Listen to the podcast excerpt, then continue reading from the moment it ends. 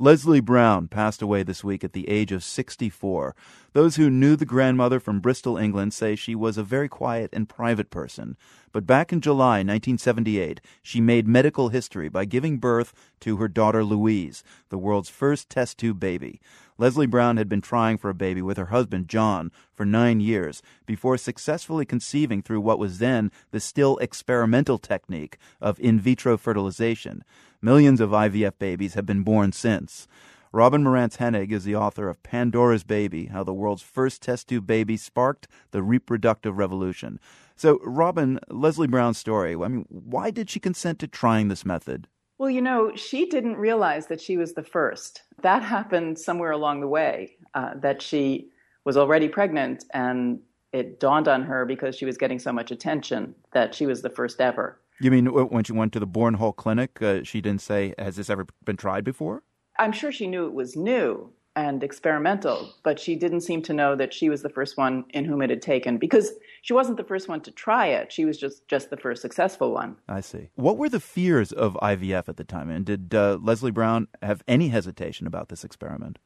I don't think she did personally. She wrote a, a little memoir with her husband afterwards. Um, and it didn't sound like they were concerned about what might be the outcome, but the world was very concerned. People thought that if you started man- manipulating eggs and sperm in a petri dish, then you were likely to cause all sorts of chromosomal disruption and end up with a monster.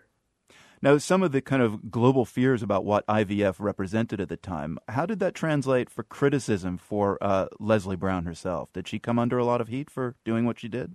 It was mostly her doctors who came under heat Patrick Steptoe and, and Robert Edwards, mm. who were the gynecologist and the experimental biologist who put this together. They were highly criticized and they were sort of presented as Frankenstein kind of uh, scientists. She was mostly the object of fascination. You know, when she got close to delivery, news reporters from all over the world were camped out on her front lawn, and she had to actually go into hiding. She had to go into a hospital under an assumed name because everybody was so interested in what was going to happen. How long did it take before the IVF technology became really kind of common? It only took a few perfectly normal test tube babies to be born before people stopped being so worried about what was going to happen. I mean, it was really lucky that Louise Brown was perfectly healthy and beautiful, because really that did a lot to assuage people's fears about what kind of uh, chromosomal aberration they were going to see. It's so accepted now. I'm wondering if you see any downsides today to, to all the IVF births. There seems to be a certain increase in certain kinds of birth defects that come about from IVF, but by and large, it's not the kind of wholesale birth defect factory that people had thought it was going to be. And it's hard to know when there are studies that show some higher rates of certain problems. It's hard to know whether it's the IVF itself or just whatever other problem had led to the infertility in the first place.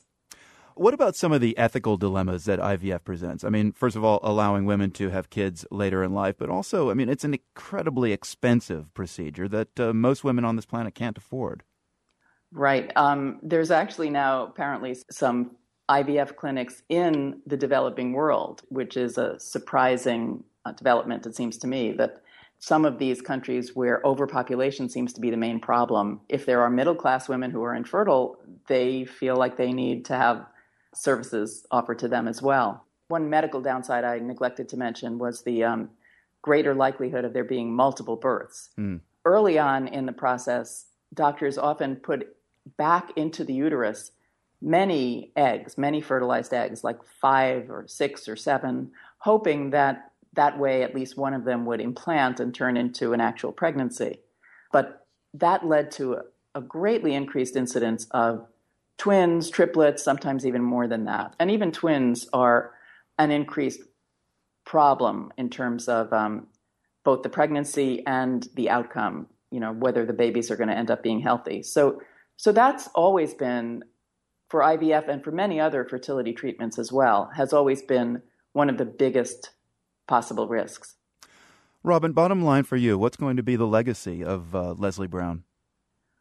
I actually think that because of her bravery, she initiated an entire new technology and an entirely new way of thinking about having children. And I think it really has changed the way this generation of young women is thinking about childbearing. Robin Marantz Henig, the author of Pandora's Baby How the World's First Test Tube Baby Sparked the Reproductive Revolution, speaking to us about the late Lesley Brown, the world's first IVF mother. Robin, thank you very much. My pleasure.